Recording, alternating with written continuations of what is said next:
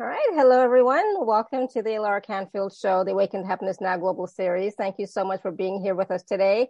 We are at a special time, not our regular time, but we are here. And I so appreciate you all taking the time to be with us. This is a, a service call, really, um, in, in service to consciousness and in service to the divine, in service to spirituality, etc. right? So this is a service call and we are going to be talking to a brand new guest who's never been on our show before. And so I'm excited to introduce him to you. His name is Naam Deo Ji, and we're going to be talking about the ninth chakra. We're going to be taking live caller questions as well. So if you do have a question, you can raise your hand or you can type your question in the chat. And so some of what we're going to learn today with Naam Deo Ji is we're going to learn what the ninth chakra is. We're going to discover the benefits of opening and activating the ninth chakra. We're going to receive clarity on how to effectively work with the ninth chakra, with the ninth chakra, and of course, so much more. In these conversations, we never know what we're actually going to discuss because it's based on energies, based on flows, based on whatever's coming up. So for those of you who may not know Naam Deo Ji, probably don't, but um, he is a yogi of the higher order, the one who is ushering the true human renaissance in the world. Naam Deo Ji is founding those building blocks and is an inspiration to thousands from India and around the world. Naam Deo Ji is imparting the universal knowledge of the real essence of yoga, and he's here to provide and help people with how they could find themselves and do what is needed. He helps every individual who comes up to him and unwinds their constructs and uplifts them. So, with, without further ado, I would like to welcome Naam Deo Ji to the show today. Um, and we're going to ask him a few questions. I'm going to start off asking him a few questions. So Naam if you want to just unmute yourself, that would be great.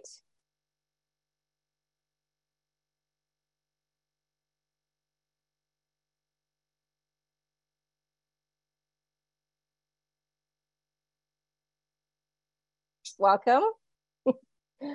so um, just really quickly, Naam Deo Ji, because it's your first time here on our show, being introduced to my community, my audience, can you just take a few minutes and just talk about what it means to be a yogi of the higher order, what it means to be a Himalayan yogi, and just a little bit about your journey, and then we'll get into the discussion about the ninth chakra. Is that okay?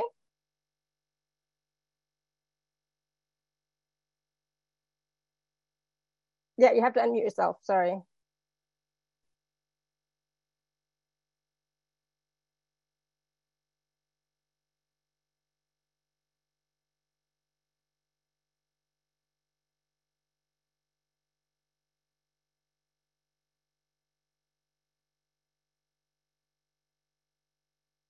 Thank you so much.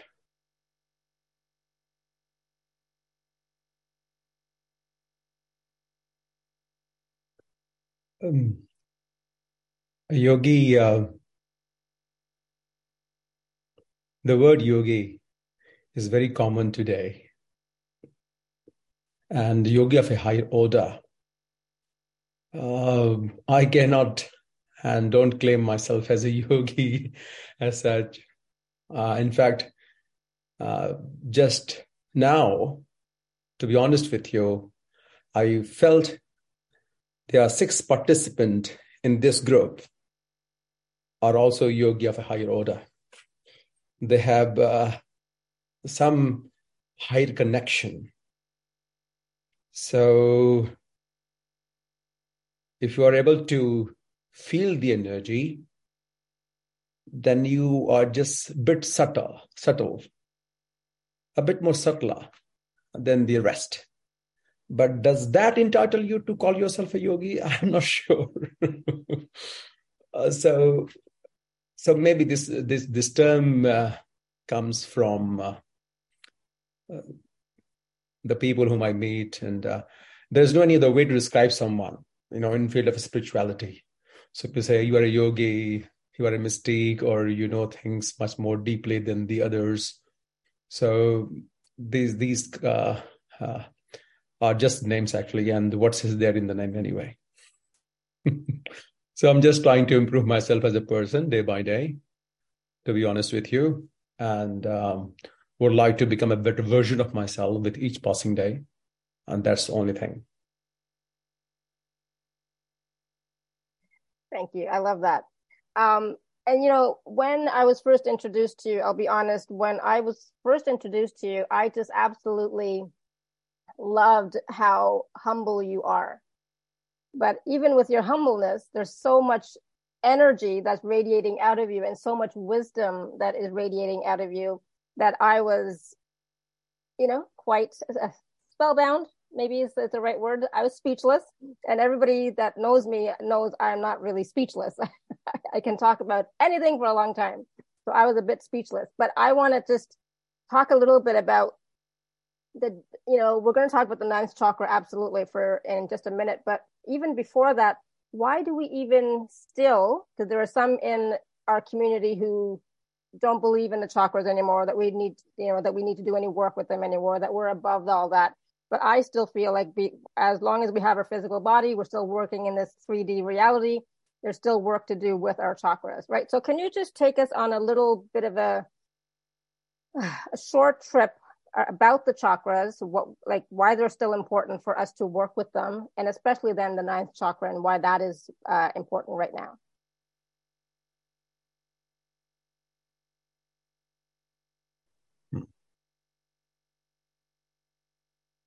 You see, huh?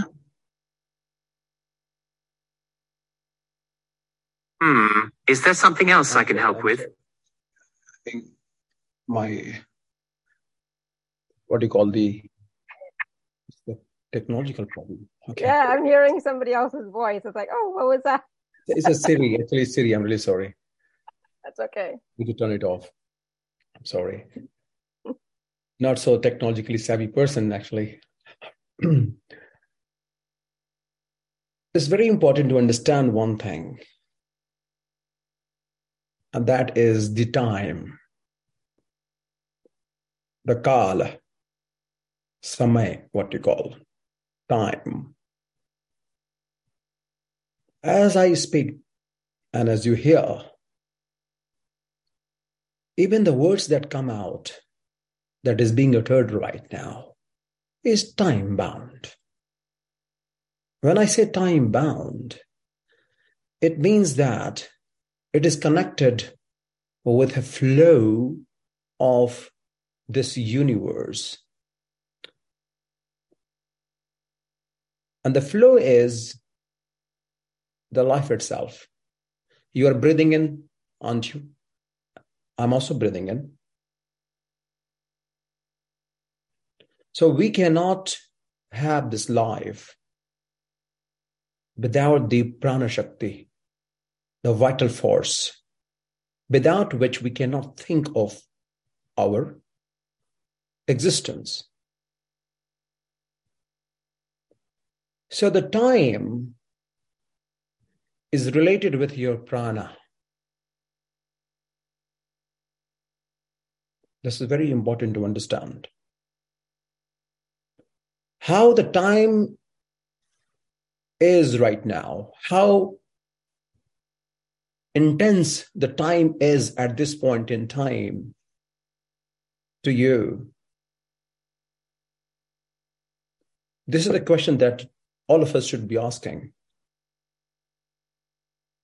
If mind is too much embroiled into making mental deduction of what is being said, then time is elusive to you. You are not able to feel the time, the intensity of time as it is. Because your senses are so much engrossed into the making the interpretation of whatever it is outside of you based on the very pattern that you have been following, the intensity of time cannot be felt with these scenarios. Because you are too much into head, all of us are too much into our heads. So the moment there is a disappearance of these thoughts and these notions, which are usually in the wave of all different diverged a uh, very eclectic emotional wavelength, then usually we are always in the trap of creating the illusionary self belief about ourselves. And as long as we have this illusionary self belief about ourselves based on the interpretation and connotation that we draw out of what it is there in the world and what we think is the best for us, usually it is a big time loop. It is a wave of illusion. And you may call yourself, I know this, I know that. So what is hap- what happens here? time here is dominant on you because time, the very essence of time, samaya, kala, the very essence of kala, the time, is not felt. The intensity of time requires your inclusion, requires your involvement, if I could say. The more evolved you are, the more the time would feel intense to you. So it's very important to understand this aspect of yoga. I don't know whether I could call it a yoga, but this is also a science of yoga, wherein you are able to feel the uh, movement in absolute totality in absolute totality. It's like in absolute inclusiveness. And the more inclusive everything there is that surrounds you, the more elevated you, you will become. It's like you have ascended yourself to a higher degree of consciousness. I don't know whether I could say consciousness, but just say your uh, your wavelength or your awareness has expanded. And now it is stretching the time so that there is no time for your personal, your personal, your personal identification of illusion that usually gets created because of the uh, the habitual pattern or the mindset that we have had and we have carried uh, on till now. So it's absolutely great to be knowledgeable, right? I'm not denying this fact because that if the if, if the if the uh, knowledge is dominated by the time, then you just want to blabber it out, everything, right? You want to rattle it off, all the knowledge that you have acquired, but maybe it cannot give you the uh, preciousness which this present moment, the intensity of time can give you. And that intensity of time comes from the totality of it, the totality of time. Once that happens, then there is a transformation because your knowledge is a reference point, not the point of your operation. As long as what you know is the point of your operation, you will be what you have been, and there would not be any significant change. But whatever you have learned till now, if that could be only the reference point where you can just go back and kind of make some analogy, it can only be a reference point. It cannot dominate your life. As long as what you have learned dominates you, the time cannot be felt. So, in this regard, it is not possible that we would be able to reach to that stage where we can dissolve everything because most of us are just making sense of what we know and what is being said. And it cannot be explained into words, it cannot be uh, elucidated or kind of propounded or explained in, in, in any other way than the uh, then the tool itself through which we can realize it. And tool is missing.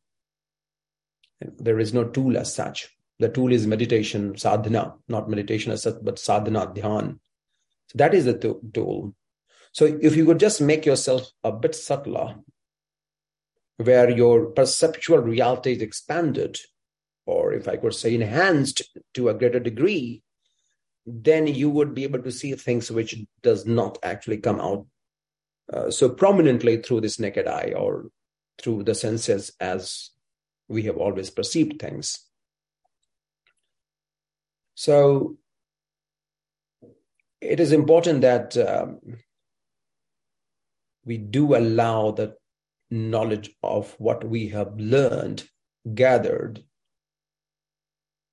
just to be there and take the higher and allow the allow the let the uh, expanded awareness to take control of your knowledge. When that happens then there is a gap that you create. And that create that gap is really joyful. That uh, gap can uh, give you the clear picture just the way it is. It is not made up. You can see through yourself. You do not need a guide or guru or anyone for that matter. But it is not a matter of some super consciousness. It is just a matter of uh, subsiding your emotions becoming more subtle or enhancing your perceptual understanding even deeper when that happens then you are able to understand things uh, much more clearly and deeply I don't know whether I'm making sense to you. Yes, absolutely. Thank you. No, I totally agree. It, it, it is about the awareness and it's about us being present and staying out of our head.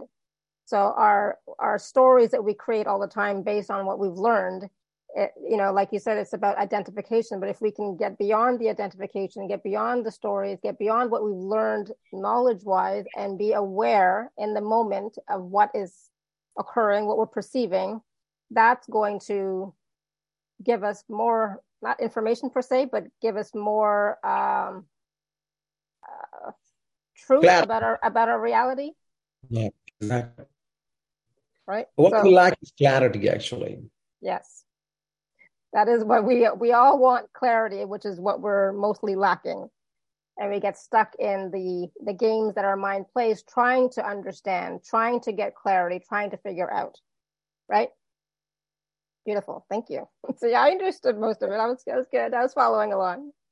Um, so now how do the chakras and especially the ninth chakra play into all that? Because, you know, you mentioned about dhyan, meditation, sadhana. We can't all do that all the time, right? But we, we have learned to, you know, pay attention to our energy field, pay attention to our chakras a little bit, work with that um, so we do know a little bit about the chakras, but how can we now use the chakras, work with the chakras to help us have more clarity, to help us be more connected to who we truly are, not our mind, not our emotions, not our thoughts, not our patterns. I have long winded questions. hmm. First of all, you will have to know what disturbs you.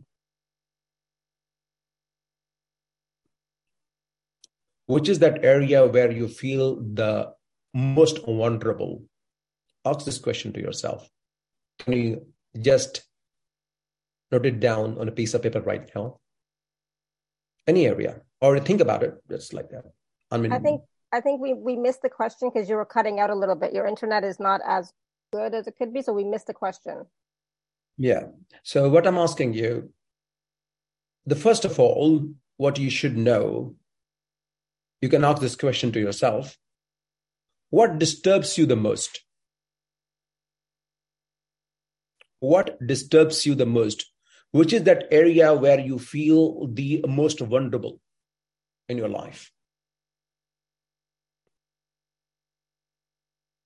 So, all of you out there, if um, you could just understand one thing that which is that spot that specific spot which actually kind of throws your life off the balance. You cannot just take it. And it could be just different from each one of us. And it usually is different from, from one another. So what you can deal with, I cannot. What I can deal with, you cannot. And that's how the world is so contrast and so unique. So somewhat like injustice. So that is something outside. What is it within you that you cannot take in? You just cannot accept it. It um, there could be so many other issues. Now, the injustice part, how you feel there is an injustice. Because same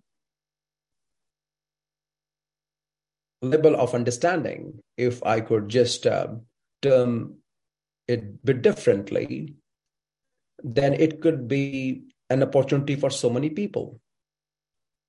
Like in COVID situation, the there there were people who were left jobless and there were many redundancies still there are a number of redundancies in the corporate sector in the in the US and many other big economies across the globe.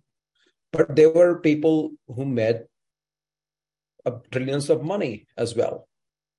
And those people who lost it said it was un- it was unjustified. So you see, what is injustice for me is opportunity for someone else, and uh, entire spiraling effect of it so confusing that we are just making a connotation based on how, not how things are, but how we are interpreting it, mostly how we are interpreting it. So you will see that, uh, first of all, you need to be very comfortable with what disturbs you. It is only that thing that is required needed at this point in time. The reason why I'm saying is because if you are not able to be calm with what freaks you out, you would not be able to overcome it. The only way you can overcome anything that uh, works against you is to first be able to think through it to embrace it rather. And that will reflect your inner consciousness, your state of being. So whatever outside feels dis- like like something which is not in the right order, it seems very chaotic. It somehow is connected to our own reflection. And because of which, we all have very unique way of handling situation. Because we all feel so uniquely different with a particular mission or uh, with a particular problem. So it's very important to understand here that uh, if you're not able to come to terms with what disquiets you, what disturbs you, what uh, uh, feels like totally disconcerting to you, in that presence of discomfort, if you are able to keep yourself calm, then you may be able to overcome it.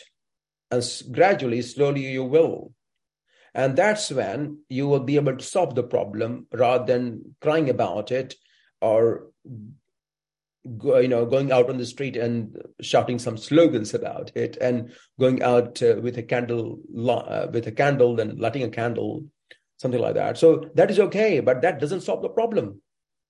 What will solve the problem is coming overcoming the situation yourself first and then you are able to gaze through the process as what best mechanism there could be to put across in order to resolve the matter. Otherwise, you will be just having a conversation with the people. The more you talk about it, the more uh, the worse it will get. You know. So if you talk about the problem much, it will just kind of amplify even further. So anything that kind of disturbs you, first of all, never talk loudly about it. Don't verbalize it that much.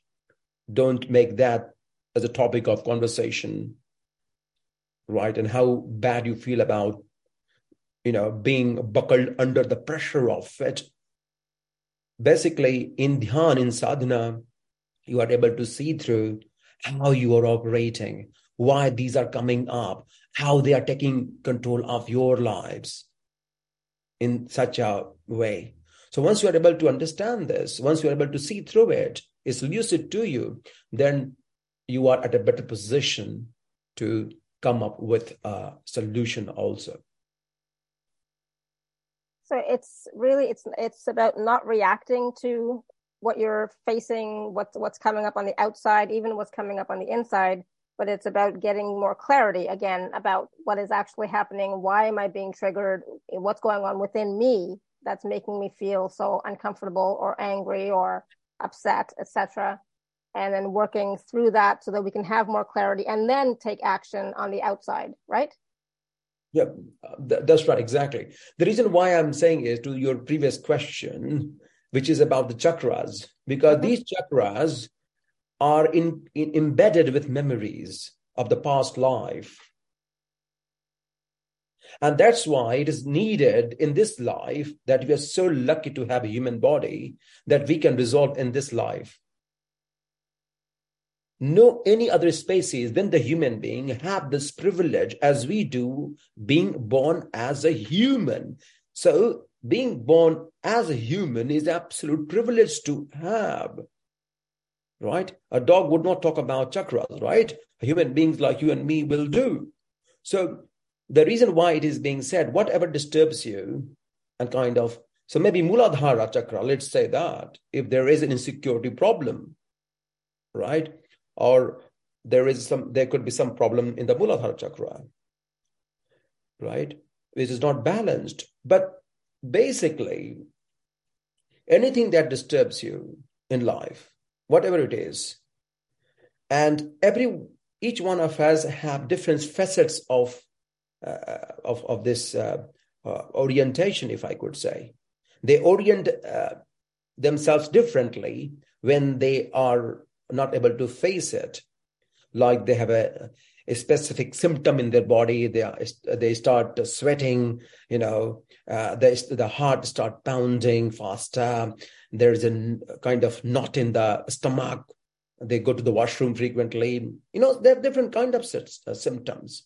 These symptoms these symptoms actually come from your previous lives what you call the dna which you know uh, it is there entrapped within this body only. If you are able to resolve all these issues, then you will be actually growing out of them. Like, but yeah, by evading it, by kind of um, talking negatively about it, and then you know it, it won't solve the problem. So it's very important to understand that these chakras actually represent the uh, uh, billions of life entrapped memories because our body is a heap of me- memories of billions of life and uh, these are trapped within these chakras actually. And that's why they need resolving. It's like you know you see it's all tangled up like that. It's very convoluted if i could use the word very convoluted. And they need this uncoiling you see? You these these like it's a clog. It's, it's totally uh, it, it's, it's jammed actually. So it needs to kind of the traffic itself. There's sort of traffic, and these traffic of information, which is so um, uh, confusing, and that's why there is a pain in the body. You know, when something comes up and you cannot take it, maybe it has got to do with emo- emotions. Let's say an emotions of maybe there are so many different kind of emotions, but uh, maybe if I hear about my uh, sister something which okay, which is not so okay maybe I don't have that problem. So, but if I hear about my mother, there is a problem now, you know. So it depends on the uh, how close you are to the person, and at times we have to pay off the bill. In this life, it's very important that we pay off our bill. It means that you there is a karmic relationship in the world today. if everywhere in the world, and it's very it's very uh, kind of visible. It's, it's uh, so, and these uh, memories are trapped here within this body only. So these chakras are nothing but a, a, a kind of extinct, which can make you behave in a certain way. So if anything comes up and you become vulnerable to it, then at the time, the time shall take over, not your knowledge, not what you have learned from past. Knowledge could be a reference point, but that intensity of time, if you allow that to come in, you are creating a gap. So you're not falling the trap of the of your memorized version of your behavior. And if you do not behave that way, then you are making your, yourself a space for more clarity. But if you close the gap by shouting, by being reactionary, you are not resolving your chakras matters. So you can just you know close your eyes. You can do dhyan, all right, and um, you can uh, see some lights. You can uh, pronounce. Uh, you can just chant mantras according to that uh, chakra, but uh, it will certainly help you. But it will resolve all the matters because you cannot sit, as you rightly said, that you cannot uh, uh, just uh, allow all of your time to be consumed by sitting in a posture. Uh, so you have to do the work. So there is very important that um, uh, you allow the um, uh, expanded awareness to take control of yourself because that's when you would be uh, kind of cutting off your memorized uh, cells memory because you cannot dic- your memorized cells memory cannot dictate your life.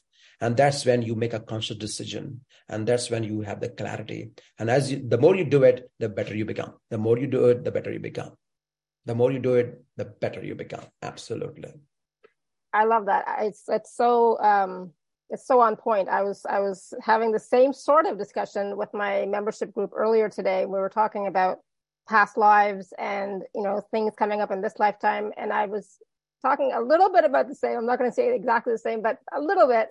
But what what's important was like it doesn't really matter about what happened in our past lives. What matters is how we resolve that issue now as things are coming up and we're resolving the issue now. So the the there's no yes, we brought all these issues over from the past, but we have to resolve them now in this lifetime. And that's what's, that's what's more important. And so by, and I was talking about awareness, having awareness sometimes is, is the most important thing that we can do to have that transformation.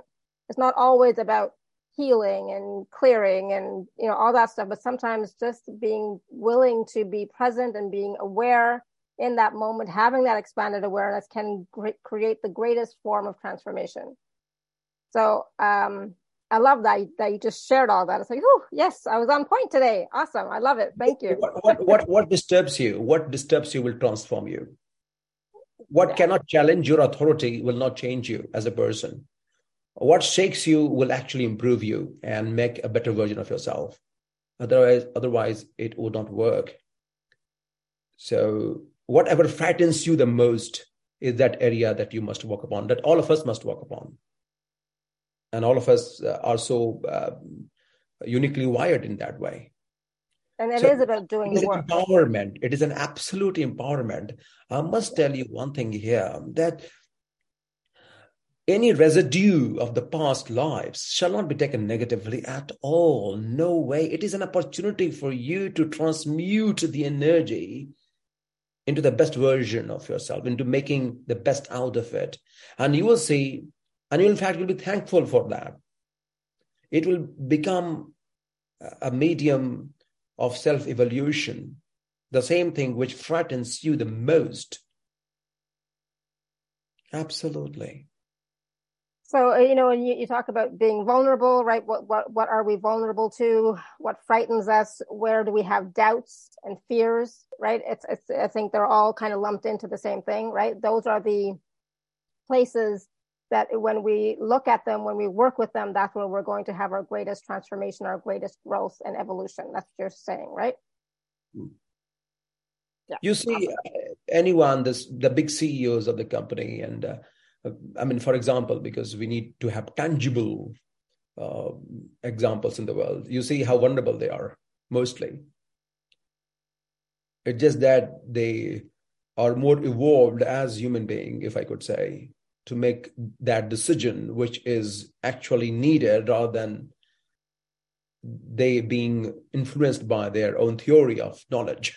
right. Yeah. And that's the thing. Staying out of our our stories from the past, what we've, you know, our knowledge from the past, but being willing to be, to perceive the awareness in the moment of what's actually happening and, um, and not reacting and not going into judgment. Um, I think it's, it's so powerful. So, so we talked a little bit. So just really quickly, when we have things like you're talking about insecurity, that's probably the root chakra, the Muladhara chakra. And all of the other fears that we might have, doubts that we might have, are all coming from the different chakras as well, right? So, so the ninth chakra though is not in the physical body, right? So, what's happening with the ninth chakra, and what do you call it? There's so many different interpretations these days.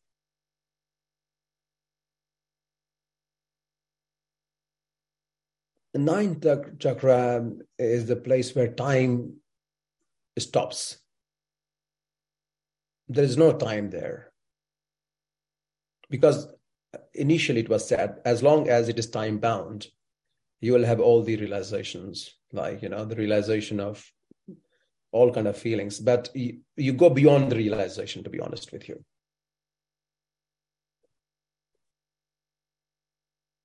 And uh, because, you know, your body will realize certain things then further going up, it will become more subtler. Then your consciousness will take a prominent role. The body will subside, kind of. And there is a, a zone where the time is totally gone. Because it is the time which makes you go through the experiences of discomfort, like, dislike, pleasure, delight, elation, misery, whatever it is. It is time, right? And this time is entrapped in this body.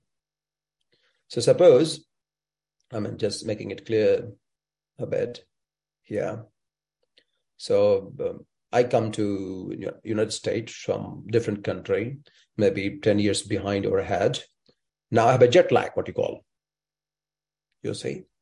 So now because my body is clocked in in clock, my body is registering time at all times. So you wake up in the morning, you you actually wake up at that specific time because your body is um, clock which which which registers time. Right. So as long as this time rules your clock, and this clock is just a machine which just rotates. So as long as this time runs this clock, you see that you will have one o'clock. Maybe you don't feel good at one o'clock. Maybe you feel good at an evening, six o'clock. So six o'clock will come after five hours and you will have good time. Then again, you have to go at work at eight o'clock in the morning. You don't have a good time. Suppose that. or you have to get back home oh my my mom i have to go back home and now have a spouse to deal with i have this to deal with i have a problem so you see as long as you have this time this clock ticks in ticks in right so you oh i will go to meet my friend at let's say 3.30 or 4 o'clock now say oh my god we'll have a lot of fun. We're going to a restaurant whatever. So what i mean to say is you see this body is a clock. When this body goes beyond the clock, there is a bliss. Now, all the experiences that you have because of this percept- perceptual uh, senses, as you hear, as you touch, the smell, and of course the visual effect, all is getting registered within this clock only. This is the biggest clock ever, right? So you wake up in the morning, uh, you feel like, oh, having a coffee right now because body demands it because you are habituated to having coffee or maybe juice or whatever. You, so there is a pattern this body follows. So all these chakras actually are time bound in nature. The ninth chakra is not time bound. It is beyond the time. That is the first thing that must be very clear. And the reason is it does not have prana. Because prana, prana shakti, the vayu shakti, and the time they work together. And that's the reason you breathe in and there is a clock. So it's all very synchronized together. Suppose if I took a substance, uh, any uh, substance that I should not take, let's say that, or I lose my consciousness, right? Now the now I have lost the time zone. You see, because I have allowed allowed uh, you know the other things to take over. The neurons are not working. I'm not. I'm not into my senses. You see, and how it is happening is because you are creating that gap you are breathing in, but suppose that if you are in depression, you are drinking or whatever you're doing, just to create one thing, and that is to leave aside all the memories of the past or not to think about certain things or not to think about what has gone wrong, whatever it is, because it is connected with the memory of your entrapped cellular memory that you have within the body, which is playing out at all times, uh, with the entrapped or encoded in, in, you know in these chakras. With the help of time it is being instigated. So there is a time factor. And now you want to forget the time by consuming alcohol. So you are you are just kind of cutting it off right because there is a time and the body is clock and you want to cut off that clock and time so that you can feel good there's no memory you are like mm, whatever, because you're drunk or you have consumed something, you see? So this body is a clock. And these cells within it and the, this entrapped memory of the billions of life in a DNA is only working with the time, and the time has a friend called breath, because without which you would not realize anything. Right. So and it is needed to to exist in this physical body you can live without uh, food for for many many days you can live without water for one or two days whatever but you cannot live without this prana shakti without even for about 10 minutes or water even for 5 minutes not possible. So it is very important to understand this ninth chakra is be, is the solution of all of these. Because uh, there is no time consciousness there there is no manaha there there's no prana there either. And all the blemishes has been totally cleansed off. You have gone beyond them and that's where you are able to realize your true self i mean the self realization so it is the ninth, there is uh, uh, saying in our Vani, in our uh, uh, uh our Gurus write in our uh, Swarveda, I mean, Sadhguru Safaldevji Maharaj, whom I follow, Ashta Kamala Makarandame, Brahmava Manava Brahmarkar Vas, Nawa Kamal Anup hai, Gandha Brahmara Mananas. Just the very fragrance of that that kamal, when it is blossomed, the very fragrance of it will kind of nosh the the it will just cleanse off all that memory which are uh, entrapped in time with the with the, with the body being uh, registering with the body uh, registering every every information. So once that happens then you are able to kind of resolve all issues. You have grown out of all the chakras. Absolutely. So it's beyond time and space or beyond time. So how can we being time bound that we are right now how can we access the ninth chakra? How can we work with it?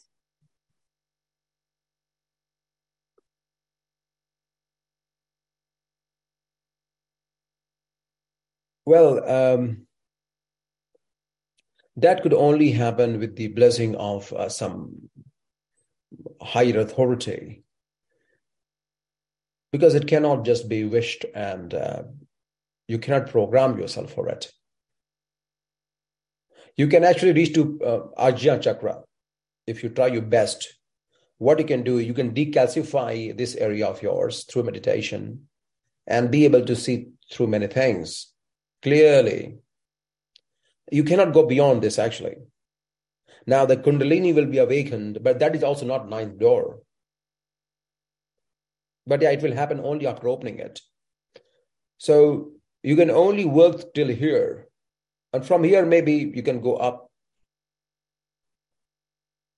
So uh, mostly the issues that we have is related with our uh, our um, Manipurak, let's say solar plexus. Actually, basically, people have problem with Muladhara and uh, Manipurak. And uh, but the point here is that if few areas of our body are decalcified in a way that because of the the kind of food that we consume today and uh, it's the fast food world you have so many soft drinks and beverages. So i can't i mean no one can help. Um so if that could be avoided a lot a lot i mean a lot could be improved. So basically the ninth door, uh, ninth uh, uh, ninth uh, uh, chakra cannot be opened by just the wish of yours or any anyone's wish. It will come about with the hand holding of a master, without which it cannot be opened. Because only the one who has reached there, seen it, been through it, will help you. No one can, no one will and it will happen with the blessing of the master. So, how can we then get the get access to the blessing of the master? How can we receive that blessing?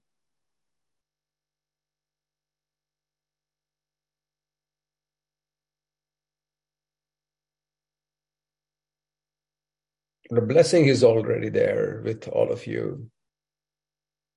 The blessing is already there. So, as you are ready, the master will appear before you. so, I think um, one of the uh, it's it's like I think it's evident right now as you are all here. Now you are opening up the ways to get ahead so there's a question in the chat how can one become worthy of being taught the way to access the ninth chakra by such a master? Similar question, different slight nuance.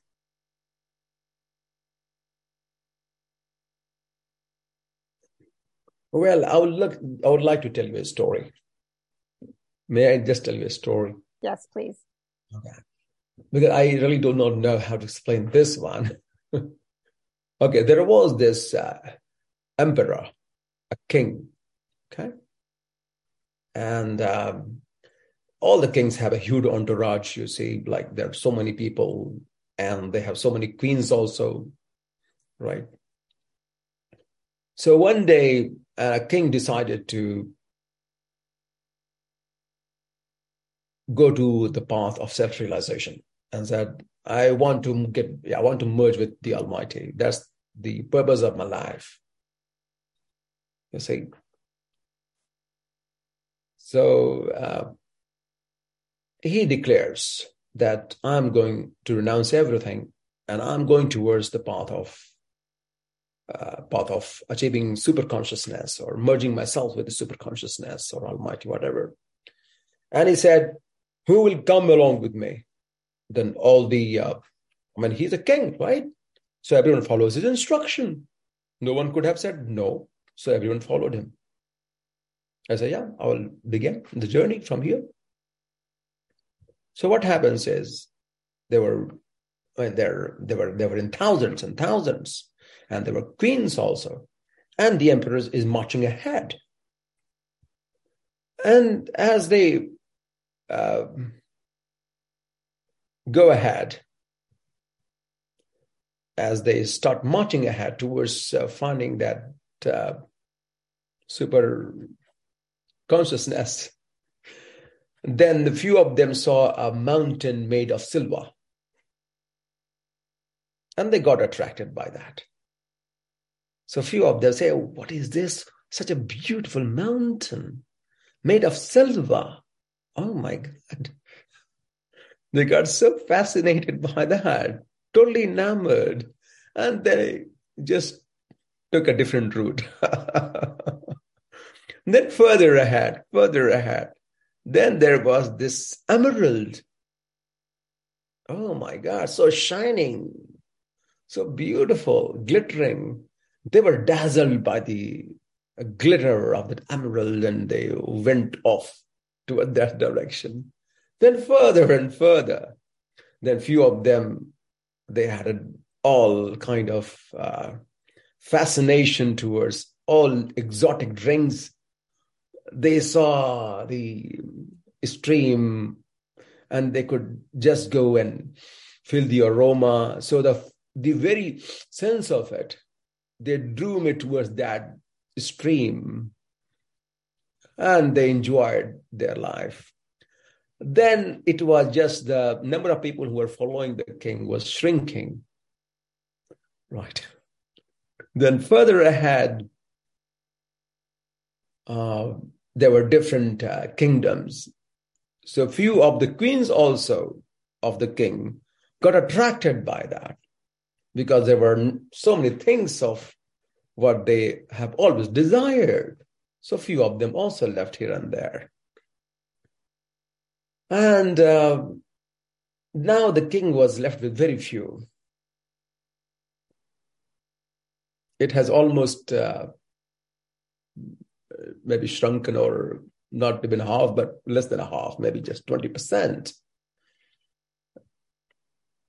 And then further ahead,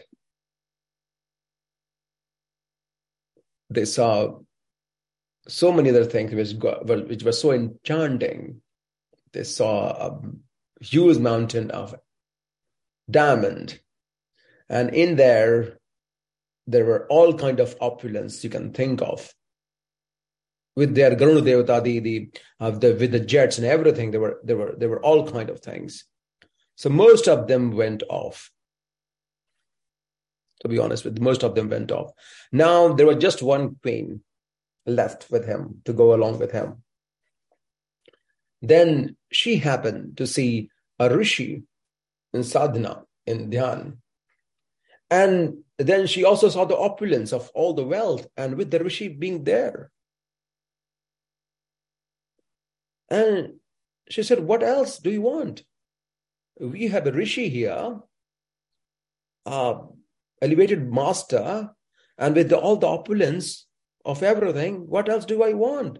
Now I have dharma with me and the opulence of wealth at the same time. What else could I ask for? But the king said, No, this is not the self realization. This is just a system, a very uh, glorified one, dignified one, which we are getting attracted to because she was so religious and so pious in nature.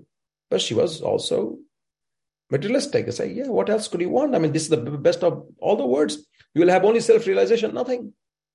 Then she also left at the end. And he was left just by himself.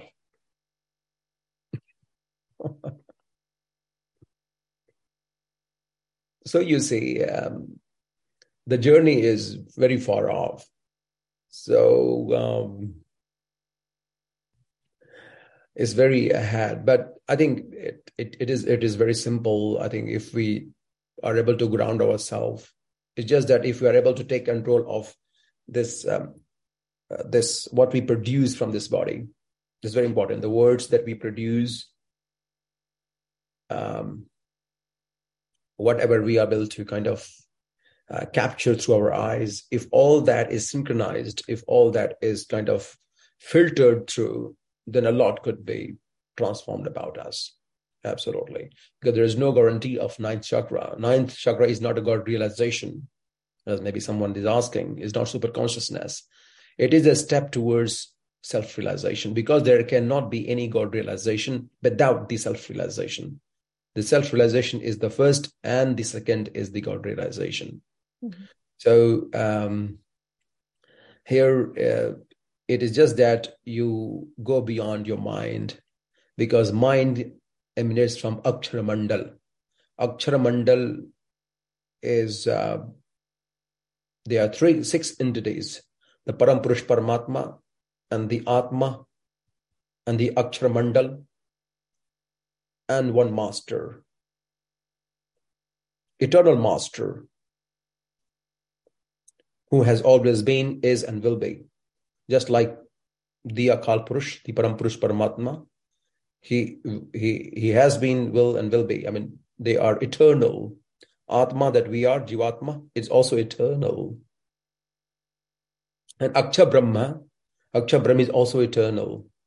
And with the Kala and Prakriti, with that infusion, we have this world today. But they are under the zone of time, they are bound by the time. So once you go beyond the Kal and time, the ninth door opens, then you are able to see who you actually are. You are not all these things that happen under the zone of Kal and Prakriti, what to call that Samaya. You, you are beyond that. So on the, at that place, you are you are resolved of all the issues and you are you are you are just by your own self. The self is realized. So that's the ninth, ninth chakra. Uh, but yeah it cannot just uh, be opened by any method of meditation. Um, it's not possible. It is a matter of self-realization. So is that possible for us in this day and time in the busy lives that we live? Is it possible for us to reach self realization? Yeah, everything is possible. Everything is possible. Nothing is impossible in this world, of course. Uh, but I think we are, we all are learning uh, here. But most importantly, you see, uh, one thing that is very clear, and that is how this time feels to you. Suppose that, ask this question to yourself. If you were given all of those things that uh, feels very comfortable to you, what would you do right now? And you are given time, what would you do right now? Ask this question to yourself. This will make a lot of a lot of things clear about you. Suppose if, if you were given everything, suppose that whatever troubles you is also fixed. Let's say that the issues that you have been facing and buckling under the pressure of fat, all are fixed. Suppose that. Now, what would you do? And you have everything, let's say that. What would you do right now? Would you actually go to Himalaya? Would you actually go and sit in meditation? What will you do? You see, you know, you who knows, uh, all those things that you have achieved will be a uh, matter of uh, inconsequential life because you have assumed it or you have consumed it so much that it would not hold any significance to you later. and it will be a very mundane thing. So, no fixing of any problem could actually help you understand the ninth chakra or anything for that matter in terms of spirituality, because in a spiritual world, everything can be turned around. And nothing uh, there's nothing that that um, uh, that is judgmental. Like i have seen people and and you'll be really like surprised rather shocked in fact. Their prajna this this this uh, their the vishuddhi chakra is so great i mean amazing. But their muladhara chakra is so disturbed. So disturbed. You know why? Because they have to process some information from the divine and if their base is so strong, they be maybe they may be lost in accumulating a lot of wealth or whatever it is, or you know. So they have to be kind of they have to be more conducive to receive the cosmic information processed through. Maybe their Ajna chakra is bit awakened at a particular point in time, at let's say three o'clock, four o'clock in the morning, to receive that psychic information from the universe and since they are the medium to so many other people's life to transfer some information to them which is needed to be heard uh, by them.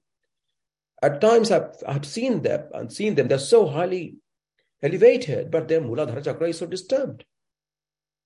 And it ha- and it happens on purpose. Because maybe they, they they cannot channel the information. And after some time they, they become very capricious in nature. I have seen them. They become very uh, kind of, they act very childishly. Right?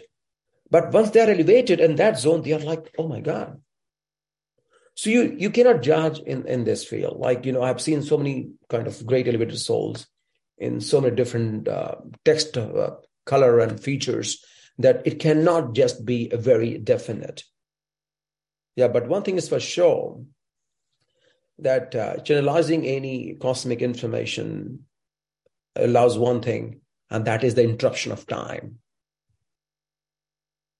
Time is kind of interrupted by your consciousness so that you can receive information from higher above. As long as you are into head, it doesn't work.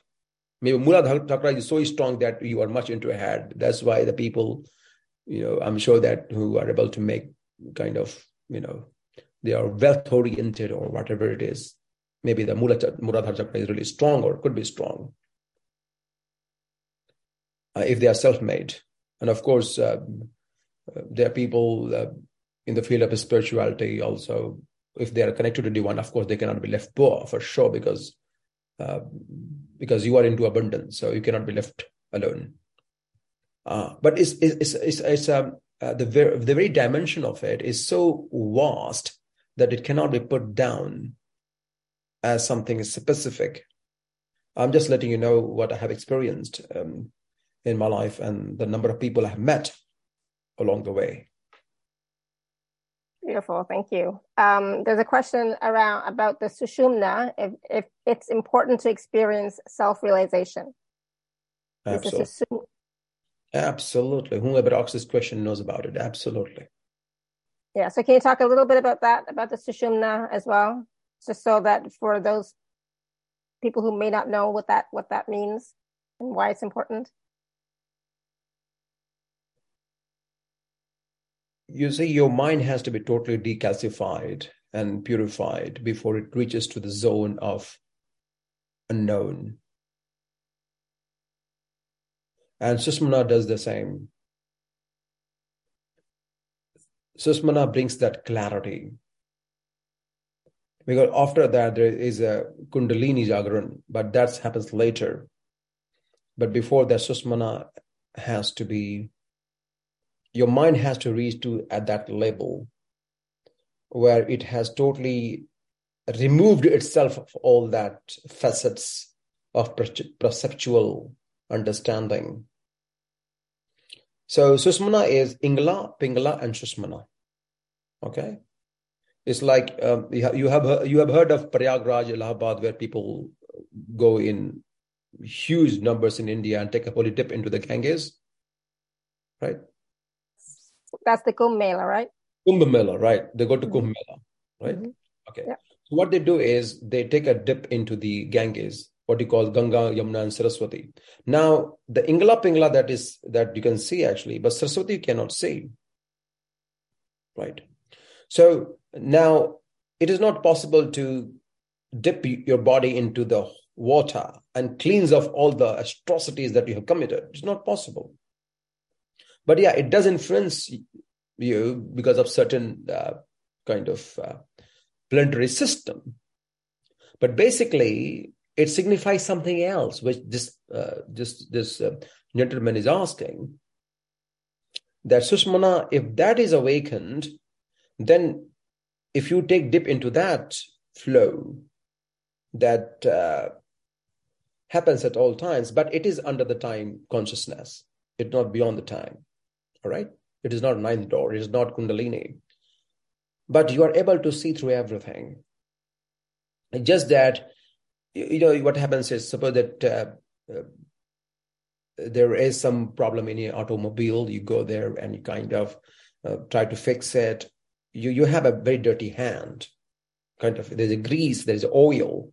So what you do is you wash it off. So through taking that dip into that susmana, if you reach up to there, you actually will kind of cleanse yourself, rub your hands of all the oil and greases, and your hands are clean, right? This is the only thing.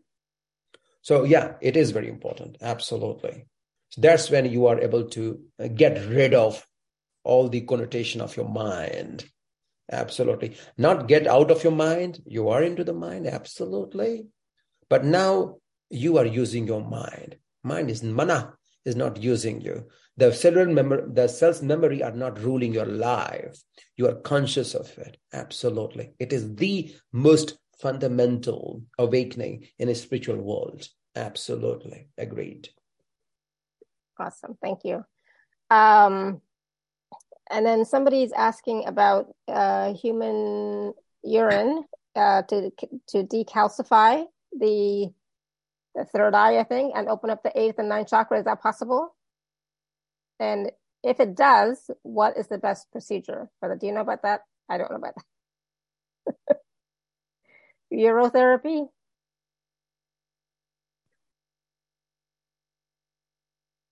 They talk about the third chakra? The the third eye, the Ajna chakra. Mm, okay, Ajna, yeah.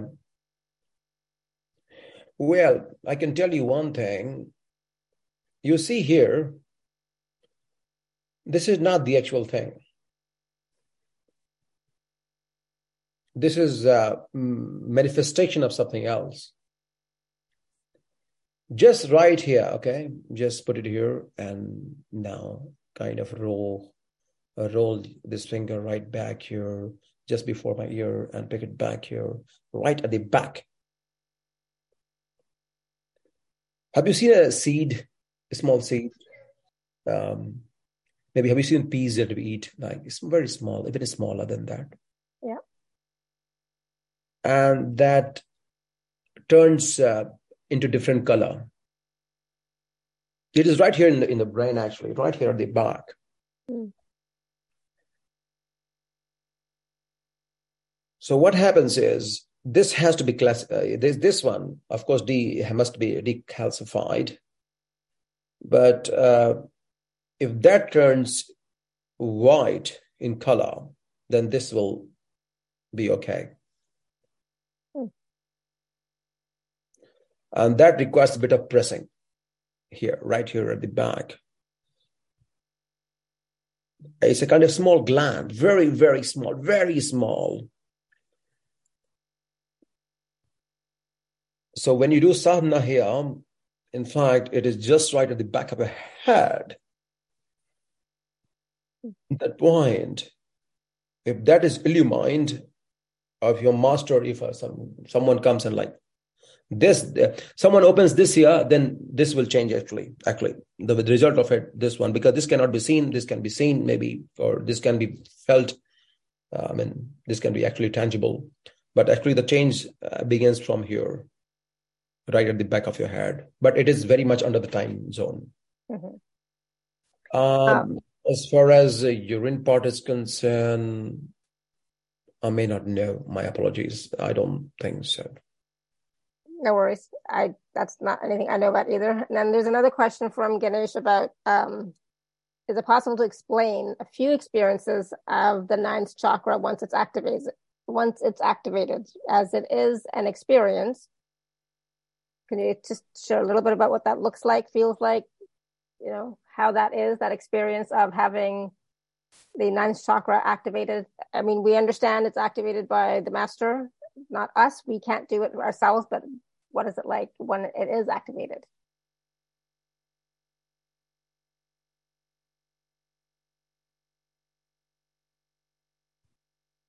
Well, you, you are, I mean, you are beyond all these uh, physical matters. The body, which is made of the five elements, you you are beyond all these five elements. And once you are beyond all the five elements, it means that you have you have transcended the physical reality of your body. You have transcended yourself from you have transgressed all the limits of what this body could achieve Mm-hmm. So that's a different uh, metaphysics science. You get into the metaphysics and uh, you dissolve into everything, into this u- universe. You can take control of everything. And that's when the Aham Brahmasmi, I am Brahma, mm-hmm. comes in. So it is a most vulnerable situation actually and that's when you there is some eternal master which which says to you no an iron piece of rod if put into the burning uh, fire is not the fire itself. It starts glowing like a fire. The moment it is taken away from it it comes back to its original form. So once you have transcended that limit of everything, you can actually become water because you have dissolved into water. You can become fire, but are you fire? You're none of these. You have transcended all that limit. And once you are gone beyond that, then you are in always in communism, in communication with the Almighty. But you don't become the Almighty. There is still a way ahead, a longer ahead. And that's when you need a eternal master.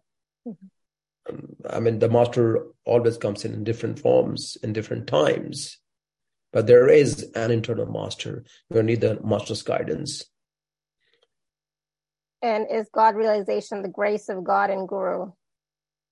I would say yes, definitely. This comes from grace. It's not. There's not anything we do. Again, it's from the grace of the eternal master, grace of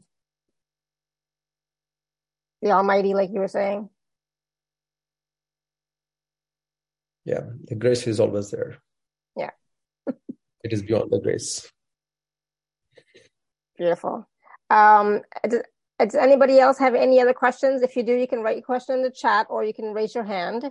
But is there, uh, I was just checking to see if there's anything else that we wanted to talk about or discuss, Naam Deo Ji. I think we've covered the ninth chakra pretty pretty well, right? Um, was was there anything else that you wanted to share with us about the ninth chakra specifically?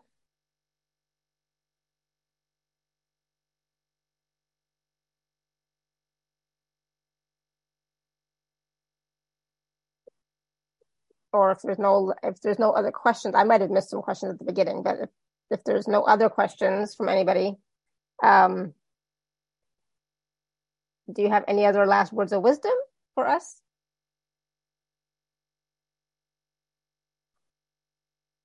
We all are evolving and learning from one another. So I'm very grateful that uh, I have so many people right here and my pranam to all of them. I take a bow before you, my namaskaram to all of you. Uh, and we always take a bow before everyone. The reason is we bow before the light of consciousness that you are.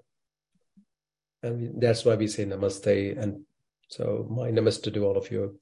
Thank you very much. If there could be anything I could be of any help to you in the future, it would be my uh, pleasure to be of any help. Beautiful. Thank you. And I just want to say if you would like to know more about Naam Deo Ji, you can go to his website, which is naamdeo.org and A-A-M-D-E-O.org. I will put the link uh, to his website uh, with the recording when it goes out on YouTube and in the email. I'll put that out so you have that link as well. And if you have any other questions, um, please just send them to me and we will we will get them answered for you. Right. So thank you so much everyone for sharing, for being here, for all your questions, for your wonderful presence and uh, joining us at this time. And uh, thank you, Naam Deo Ji, for being here with us today, sharing your wisdom, sharing your energy, sharing who you are with uh, with with our community, and um, just being so willing to be vulnerable, being humble, just being the light that you are and sharing this with the world. So thank you so much for your service. Thank you. Thank you very much. I could just ask all of you to close your eyes for a few seconds and sing something for you. Right. Yes, please. Just close your eyes just for a few minutes, please. And that's how we'll end the session.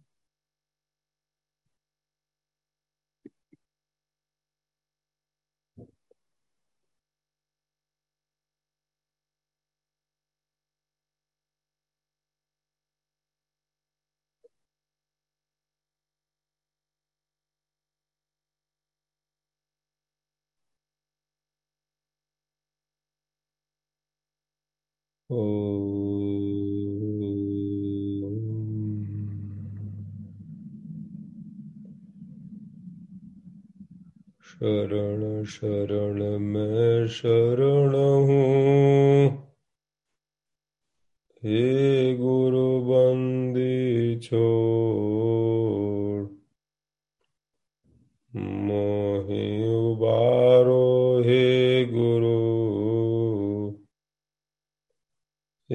सौ बार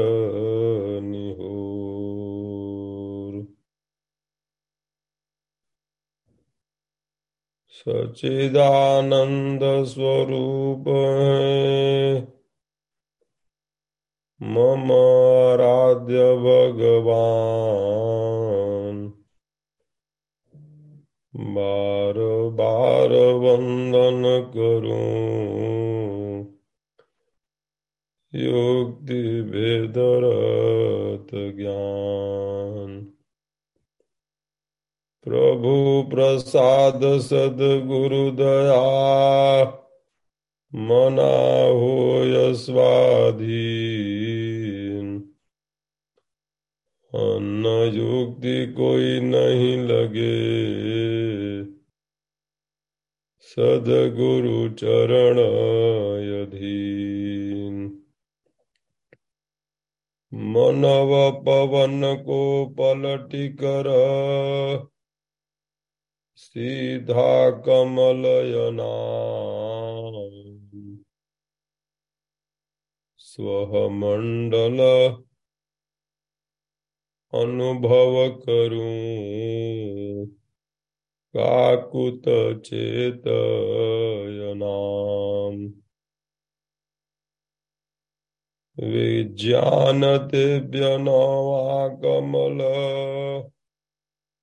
रूपयनूप विकास संत विवेकी जानही, आदि अंकुर प्रकाश अष्टक चक्र संपुट रहे अर्ध मुखी तनमाय फूले सदगुरु की कृपा।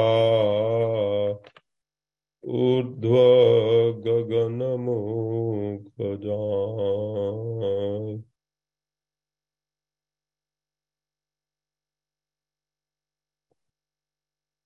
निर्जय अनुभव वरण करूँ। दिया ज्ञान प्रभु सोय तेरा है तुझ में रहे करत समर्पण सोई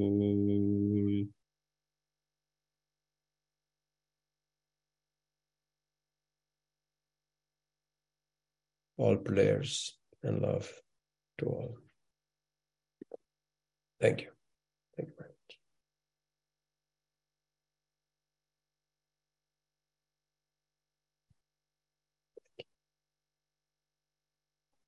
Thank you, everyone. Much love and blessings. Thank you, thank you, thank you.